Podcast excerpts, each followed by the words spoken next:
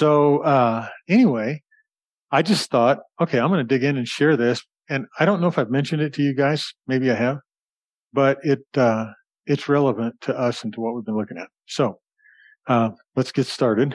And here's what it is: an overlooked Christmas revelation. So it's in the story of Jesus. It's always been in there, but you can miss it depending on the translation you read. And I, I, don't like usually basing doctrines on just one translation. So this isn't a case of that. But there is a very different, there are three very different ways that this verse, uh, Luke 2.14 is translated. And we're going to look at those three. We're going to look at briefly the translations that choose which way. And then there's nine different, uh, or there's eight additional uses of the word, uh, udok, eudokomai, which I think is the word for it. And I'll let you guys draw your own conclusion. But I'm pretty excited about it, so we'll see. So, this is the word, uh, eudokia. The definitions in the lexicons are a state of being kindly disposed to, or pleased by, or having goodwill, or goodwill towards. And so when we look at the verse, you'll probably remember and see that all of these are used in various ways. It also means the state of being favored. Now, one of the, well, I, won't jump ahead. So the state of being favored, and you can tell how that has to do with goodwill being extended to you or somebody liking you or being pleased with you or whatever the case is. So that's the word. It's used nine different times. We're going to look at one of them here. So Luke 2.14 is in the New American Standard just because that's usually where I start, and this is where I saw this, says, Glory to God in the highest, on earth peace among men with whom he is pleased. Now, some of you might remember the verse out of King James where it says, uh, Glory to God in the highest, on earth peace uh, uh, and goodwill toward men. So you can tell how in the definition both the idea of being pleased, the kind of kindly disposed to, and the idea of goodwill is relevant. Okay, so I'm not like trying to. I, I you'll find me very kind to the translation choices through most of them until we get to a couple. so anyway, notice that there's a lot of Bible translations that translate it virtually this exact same way or use this concept of pleased. Uh, New American Standard, American Standard, uh, the uh, English Standard Version, the Revised Standard, Holman Christian Standard Bible, the Bible in Basic English, the New Living, and then there's several others, but those are ones that I was able to highlight. If you'll notice, and if you think about it, most of those translations are, well, all of those translations are post King James. Hi, Teresa. They're post King James, and they're fairly modern translations. Uh, most of those translations, not all of them, but most of them, were translated after the discovery of the Qumran scrolls. And the studies that have come since the discovery of those scrolls in Qumran, by and large, lead scholars on this verse to select the, the verse uh, pleased by or, or pleased with or something along those lines. And so I don't know a whole lot more about it than that, but I thought I'd say that because it made me sound smart like I read that stuff, which I did, but that's, that's the only way to know. All right. So anyway, now, uh, just so you know that I'm not trying to defend the ones I usually enjoy, David Bentley Hart and the uh, complete Jewish Bible have it this way. Glory to God in the highest places and on earth peace among men of goodwill. Now that's David Bentley Hart's translation. The complete Jewish Bible has very similar, it's a little bit different sentence structure, but the idea of among men of goodwill. All right. So in the first case, here's, here's the men of the earth, right? And it's saying that these men God's pleased with. In the second case, it's saying that somehow in the interaction with these men, or some, whatever among them means, there's goodwill. Okay? It's not terribly different, but it's significantly different. It gets more different as we move along. So this is uh, the Message Bible and the Contemporary English version. Anybody ever read that? I have a lot of those accessibles, but it reads this way. Praise God in heaven, peace on earth to everyone who pleases God. Compare that to the first one. Glory to God in the highest, on earth peace among men with whom he is pleased. So now we have a group of people in the first translation, those, that number of those translations that God is pleased in. And then we have a group of people that are being separated out and delineated by who pleases him. You couldn't really have two different meaning, more different meanings than those two Bibles. This one down here, the easy to read version. It's a modern translation, but its, its priorities aren't actual translation so much as they're not really, uh, well, easy to read. The title kind of says it. Praise God in heaven and on earth. Let there be peace to the people that please him. That's even more specific. So these two guys, they don't please God. And so there's no peace to them in the announcement. There's only peace to this one. Okay? See what I'm saying? The difference? Whereas these three guys, God's pleased in, and that was made in the announcement. Okay? Uh, King James, New King James is kind of neutral. And again, the King James and the New King James were translated before there was the details discovered in some of the manuscripts in Qumran. But glory to God in the highest and on earth peace, goodwill toward men. That still suggests in archaic language that there's goodwill going this way, right?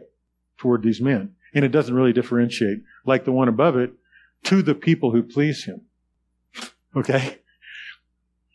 All right, Young's literal, which, you know, you guys know I rely on a lot to try to get back just to sort of the basic without any kind of sentence or structural nuance. Glory to God in the highest, or, or glory in the highest to God, and upon the earth among men goodwill. Now that's kind of neutral. It, it more or less means these guys have goodwill towards one another, or possibly that general goodwill toward them. So the Young's literal didn't help as much. The NIV, which usually I don't totally appreciate, but again, it's a modern translation, paying attention a little bit to some of this stuff. Glory to God in the highest and on earth peace to men on whom his favor rests. So it still has the favor coming from God, or the delight coming from God, or the pleasing coming from God. But it, it, it does leave open the possibility that some people might have favor resting on them and some people might not for other causes. Make sense? And then the Amplified, which always tries to pull things together, and I love it. Glory to God in the highest heaven and on earth, peace among men with whom he is well pleased, but then in parentheses, men of goodwill or of his favor. So they leave open the possibility, which I understand because of the way the definitions are. So you guys might be uh, might understand what I'm inclined to think is probably the proper translation. I think it was an amazing announcement that was made by an angel, and we'll talk about it in a little bit. An amazing announcement that declared that God was pleased with the people that he had created. But let's do something more scholarly than just exercise my biased opinion.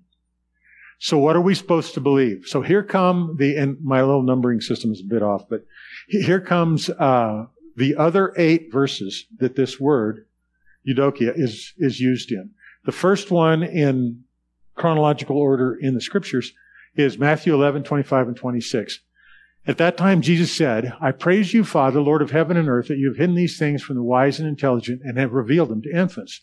Yes, Father, for this way was well pleasing in your sight. Now, the interesting thing about this in the next verse is that it's got uh, two words together that if you look in a lexicon, they're variously translated, but they really shouldn't because they just mean one thing. So Eudokia, egeneto. Egeneto is a form of ginomai, which means uh, bring or brought to fulfillment. And I've talked to you guys about the, the nature and the importance of ginomai. Uh, for instance, um, as many as he came to his own, John chapter 1, around 17, whatever. He came to his own, his own uh, received him not, but to as many as received him, gave he the power to become children of God. Become is ginomai. So it means to, to be made but it, it has a choice. It's a process. It means to be birthed, to be made, to be something like that. And it also, if you remember when we talked about Ginomai, um, it is of that nature that the thing isn't being created fresh. It's being made into what it already was destined to be. It's fulfillment. So ordination is a form of ginomai, meaning that you're already ordained, but now that ordination is recognized. You're already a son, but that sonship is recognized. You're already a child, but that childship is recognized. So that's what the nature of this is. So the, the two words, uh, literally, that make up this phrase are uh, eudokia egeneto, and it means well pleasing in your sight, but it connects the well pleasing, which goes back to the basic definition of eudokia. It connects it pretty directly with God, with his sight, with his heart, with his, see what I'm saying? So Jesus was praising his Father and saying, for this way, this way of you keeping this from the wise and revealing it to infants, um, this way was well pleasing in your sight. So, the action of uh, Eudokio came from the sight of God, the heart of God, mind of God. Make sense in that verse? In this case. Okay, next one is the third instance. The second instance is Luke 2.14 that we looked at earlier. So this is the third instance.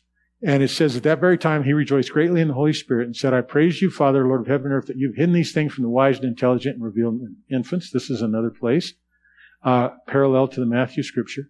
And same thing. It was written Eudokio Egnetos. So well pleasing is the Eudokio. And Igneto is the one that links it to God's vision, God's sight, God's seeing. God's the one that determined this was well being. Okay? So, I'm not trying to stretch this too far. Here's one in Romans. This is a little bit different. Uh, Brethren, my heart's desire and my prayer to God for them is for their salvation. Remember in Romans 9, Paul was talking about the, the trauma of Israel and the danger that they were in and how he would even give himself if they could know. So he said, Brother, my heart's desire. Okay, so desire is the word, um, eudokia. And it's the, the, the desire comes from where in this verse? Paul's heart, right? So it's linked to the heart of the author of the statement. So my heart, Eudokios, and my prayer for God for them is for their salvation. Make sense? All I'm saying is that the, that the desire is linked to the heart of the apostle. Okay? Uh, Ephesians, this is number five and six. It's in Ephesians, a verse that we've looked at a lot lately. Uh, he predestined us to adoption as sons through Jesus Christ to himself, according to the kind intention, that's Eudokia, of his will. So do you see what the kind intention is? It's, it's linked to his mind, to his decision, to his thought. Okay? That's really the only kind of point I'm making here on this one. And then verse 9 is that he's known, uh, made known to us the mystery of his will. In other words, he did this act so we would know about the future. You guys remember the verse. According to the kind intention. What? That he purposed. So once again, Eudokio is linked to the cognitive intent of God, the heart of God, the thoughts of God. Make sense? Okay. Uh, Philippians 1.15. Uh, Paul's talking about people that know that he's in prison and they're preaching the gospel. And he's, remember, he, he says some preach out of evil motives, out of envy and strife, but uh, some, to be sure, are preaching Christ even from envy and strife, but some also from goodwill, eudokia. That's what that, the, uh, goodwill is the word eudokia. So what it means is that in those people, the way Paul's using it, they have uh, an earnest desire to support the gospel and to support Paul, so they're preaching the gospel. Other people have evil motives, but nevertheless, the eudokia comes out of their inner desire. Make sense? All right. Philippians 2:13, for it is God, this is a little more complicated, for it is God who works in you both to will and to work for his good pleasure. Now, New American Standard, his is not there. They put it in for clarity because they're trying to, to, to make, make it that God is at work for his own pleasure in us. In other words, that we will and do according to what he wants. But the desire, the good pleasure, is a part of his will. Make sense? Have I lost anybody yet? All right, one more. And this one's a little bit bigger, uh, longer. So this is in Second Thessalonians. To this end, we also pray for you always that our God will count you worthy of your calling and fulfill every desire for goodness and the works of faith with power, so that the name of Jesus our Lord will be glorified in you and you in him, according to the grace of our God and the Lord Jesus Christ. Now, the word desire there is eudoki. This one is almost like it could go both ways, whether it's, is it God's desire or is it people's desire? But the desire is for the works to be fulfilled. The works of faith, the works of power, the goodness. So again, I, I, I wanted to just bring this last one up because it's the ninth one. It's the last one in the New Testament. And, but you can see the general tendency that when you use the word, when, when the apostles use the word eudokia, they were talking about a desire associated with intent. Does that seem fair? Okay. Maybe I spent too long on that, but nevertheless. All right. So here's the larger context of the Luke passage. Okay. And so backing up to verse 8 and finishing with verse uh, 15, I'm going to make a couple points about this. And, and, and it has to do with what right do we have to make a choice of which translation to ascribe to or to believe? All right. So in the same region, there were some shepherds staying out in the field and keeping watch over their flocks by night. And obviously, this is the Christmas story, the shepherd part of it, right? And an angel of the Lord suddenly stood before them, and the glory of the Lord shone round about them, and they were terribly frightened. But the angel said to them, Do not be afraid, for behold, I bring you good news of great joy, which will be for all the people. For today in the city of David, there has been born for you a Savior who is Christ the Lord. This will be a sign to you. You will find a baby in cloths and lying in a manger. And suddenly there appeared with the angels a multitude of heavenly hosts, praising God and saying, the verse we're looking at, Glory to God in the highest, and on earth peace among men with whom he is well pleased. Then the angels had gone away, because this is the following context. In other words, we get a glimpse into the mind of the shepherds and what they thought it meant. When the angels had gone away from them into heaven, the shepherds began saying to one another, Let us go straight to Bethlehem then and see this thing that has happened, which the Lord has made known to us. So that's the big context.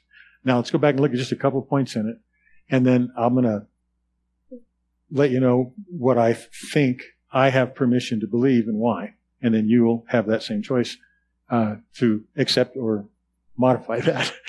All right. So the condition here is that the shepherds were just out doing the shepherd thing. They didn't know anything. And then all of a sudden the glory of the Lord appeared and a, an angel came. And they were afraid. They were terribly afraid. So their condition in the beginning of this story is to be scared. Not know what's going on. All right?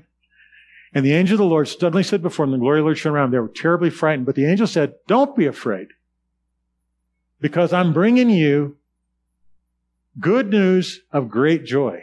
Now, the word for good news is the same word we get for evangelism. It's euangeliomai, from the root euangelion. It's the same word that we get when we talk about gospel. I'm telling you the good news. All right. Now they were afraid. The angel said, don't be afraid because I'm bringing you good news, but not just good news. It goes on. I bring you good news of great joy, which will be for all the people. So, who is the good news among our three people for? All three. It's the word, the root word is apos. It means all. All of the ones in a set. And the qualifier is the people. Another word, another place where that word is used to great effect, but translators struggle with it, is in John chapter 3, 16 and uh, 17 in that area. It says, For God so loved the world that he gave his only begotten Son, that whosoever believes would not perish but have everlasting life. But the word there probably should not be translated whosoever because it's the same word as this. It's the word that means all. So a better translation, and some people do it, uh, God so loved the world that he gave his only begotten Son, that all who believe. Now, does that mean that of these three guys, talking about the John 3 verse, that they need to believe? Yeah. But what is the Son given for? Right? In other words, the thing that God decided to give based on love was given for all of them. And so it's a better translation in that instance to say, For God so loved the world that he gave his only begotten Son, that all who believe, because that's his intention, and then that makes verses like in Timothy, For God desires that all men be saved and come to a knowledge of the truth, or that God desires in, in 2 Peter that none uh, perish, but that all come to repentance. That makes that make sense. So the purpose behind the sending of Jesus and the purpose behind redemption was so that all these, all three of these guys could be saved. It wasn't sent with a delineation to try to save that one, forget these two. That's what all means. And it's pretty important, I think, that we let all mean all. All right, so all, and so back to this one, I bring you good news that will be for all the people. For today in the city of David. Now, going down here, with whom he is well pleased, our word, Eudokia, to me follows directly in the context of the announcement that the good news is for all people.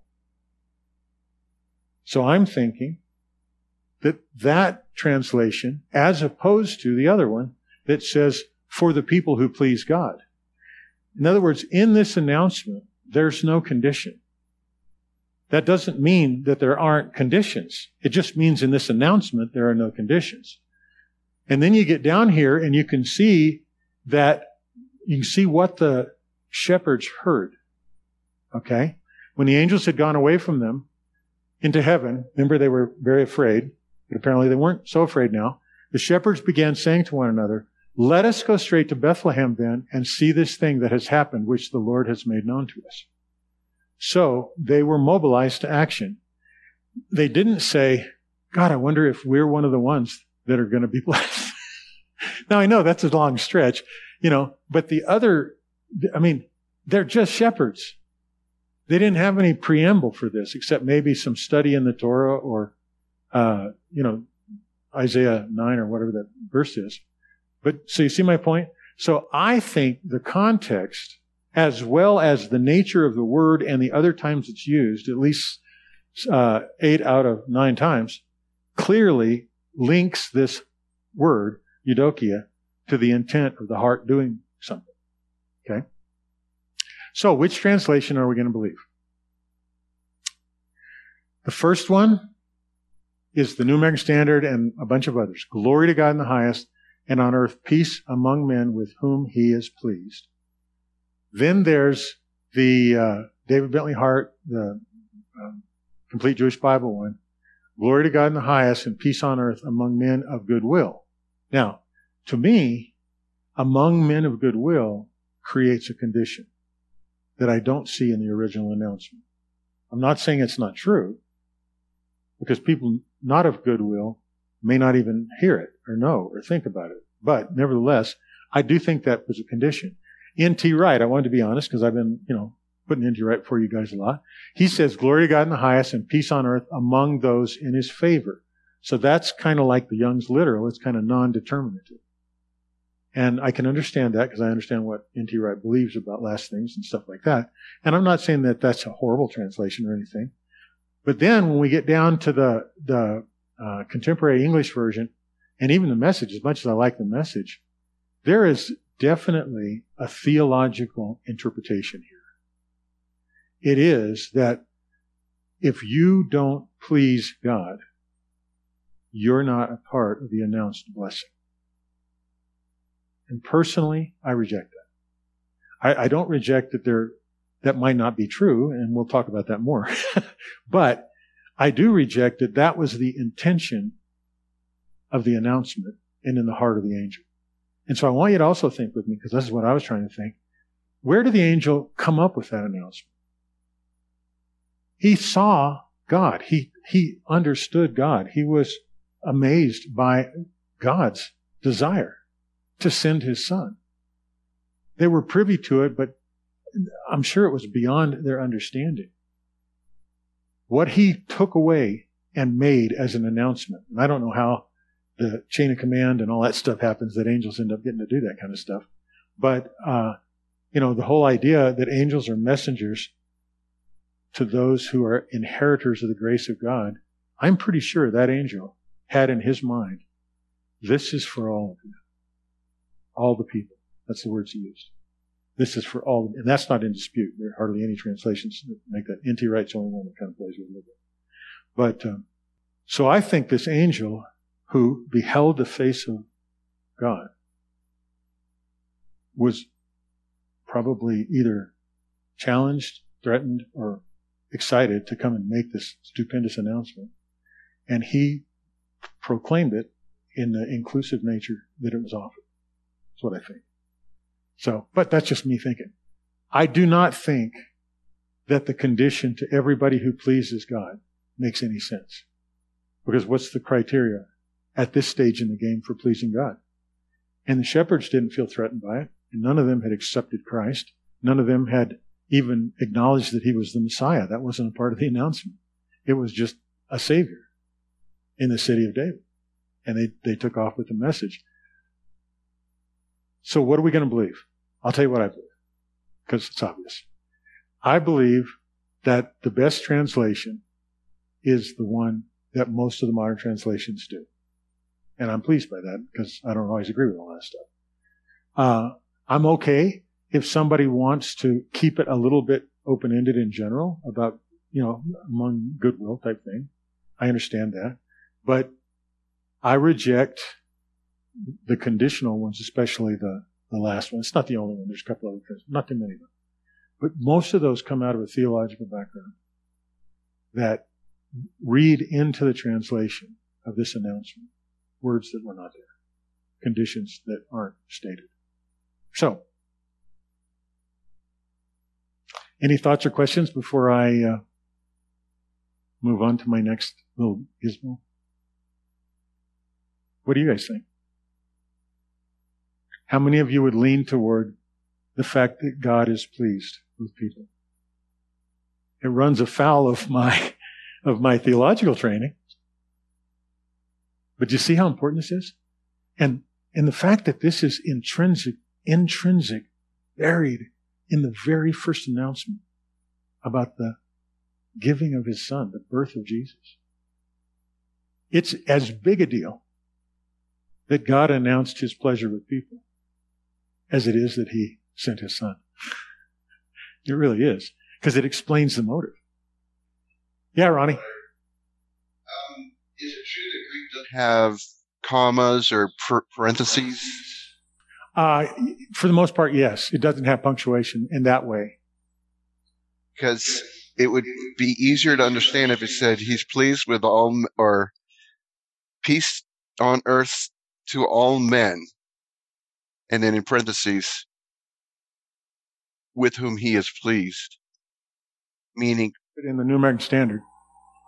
To try to but, but make without that parentheses. In other words, it could be all men that he's pleased with versus all men and he's pleased with all men. My my understanding is your beliefs and mine now are it's peace on earth for all men and he's pleased and he is pleased with all men. Yeah, with whom he is pleased. That that's what I think is the best translation and that's what I think is the best representation of God's heart. And that's what I think makes sense that this was included in the announcement before there was ever a gospel to respond to.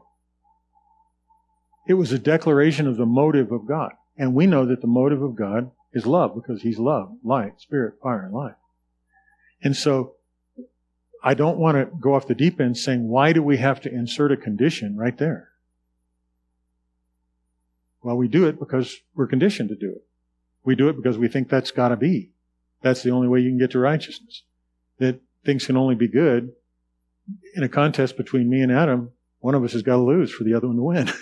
That's how we think, you know. And I, I, I reject that thinking because that doesn't take into account who sponsors the contest. And the one who sponsors the contest might, in fact, have enough resources we could both win and take home a prize. So anyway, that's the point. That's all I wanted to share. That's my Christmas goodie. Any thoughts? Okay, Adam. I like this. Uh, I like this reading of it because it lines up well with this is the birth of Christ. He's nothing more than the Son at this point, and a father is inherently pleased with his children. Yeah. And this is the the message that uh, from God as Father to all of us as His children. Yeah. And a child doesn't have to do anything to be pleasing to their father. That's right. I mean, we can be pleased or displeased with behaviors and actions, but inherently, the very essence of our children is pleasing to us. Yeah. So I, I think this is beautiful. Good. Me too. I think it also helps us understand how to understand what the conditions in the gospel actually are about. They're conditions on our behalf. We have to believe, of course. We have to receive, of course. But they're not conditions originally designed to keep us separate. They're conditions that flow out of our, out of the intent to include. Make sense? Okay.